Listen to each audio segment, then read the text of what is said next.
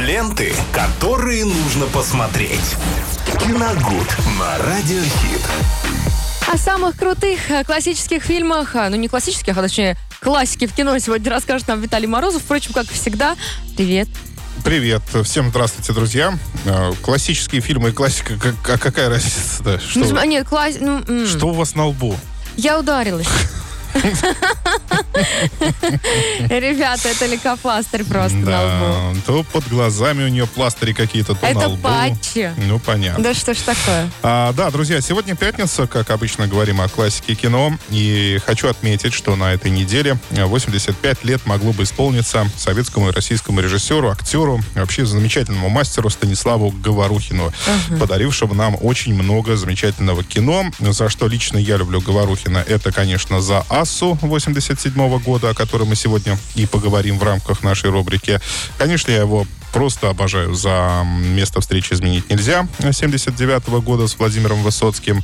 Мне кажется, вот эти нетленки оставят очень, оставили и будут еще очень долго оставлять глубокий след э, в нашем кинематографе. Ну это если... А, ну да, да, все.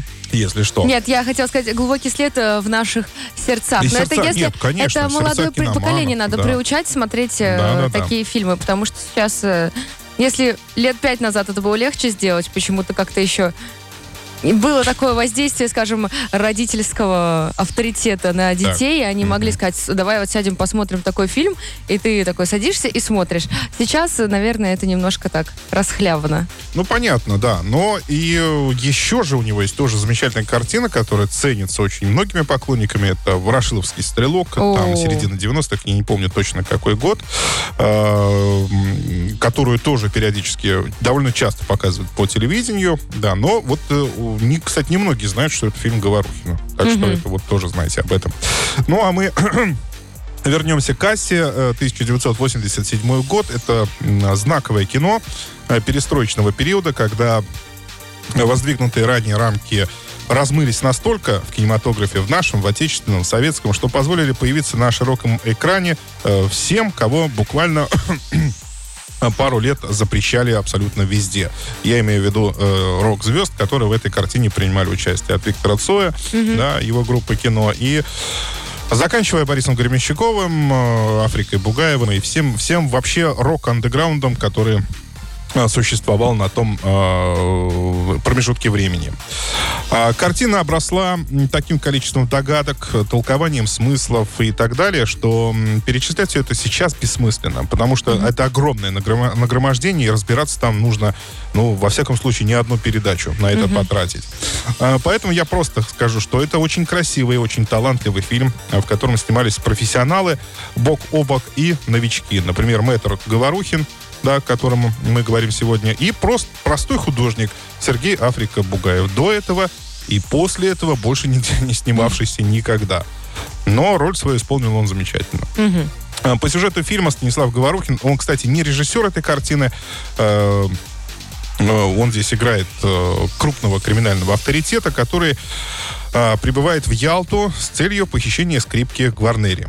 А, чтобы не было скучно, он прихватывает еще с собой молодую невесту, но та прилетела раньше. И пока а, героя Говорухина не было, познакомилась с молодым, О. симпатичным музыкантом, который смотрит на мир совершенно по-другому. То есть не так, как э, ее э, новоиспеченный жених, так скажем, да, который гораздо, конечно, старше ее по возрасту, а совершенно по-другому, как он сам признается, он смотрит как в окошко, только периодически. То есть Ага. заглядывает в реальный мир э, через маленькое окошко, Ну, потому понятно. что и, и когда она его, она его спрашивает, ты что там видно, он говорит, да, муть всякая. Ну и То понятно, что теперь с музыкантом у нее Да. такой получился спектр Ну и, эмоций. конечно, да, между ними за- за- э, завязываются отношения, потому что это э, два совершенно разных мира. Э, мир, мир Говорухина, мир художника. Вот его, кстати, играет Африка Бугаев, э, музыканта, то есть, да, которого играет Африка Бугаев. И Крымов понимает, что он может остаться неудел вполне реально, потому что девушка влюбляется все-таки ну, в этого молодого человека. Ну, у него, естественно, взыграли э, все абсолютно чувства. Тут еще надо преступление же провернуть. Хотя сам по себе Крымов невероятно обаятельный человек в этой картине. Его герой цитирует Пушкина. Запоем, причем читает, очень много знает, э, вообще э, крайне эрудированный человек. А вот, ну, не менее эрудированный и музыкант, mm-hmm. да, Африка. То есть он, у него, но у него другое, он совершенно по-другому все видит, совершенно все по-другому трактует, объясняет. И это, вот этот метод подачи, который делает э, режиссер в этой картине, вот, то есть э, Сергей Соловьев, кстати, mm-hmm.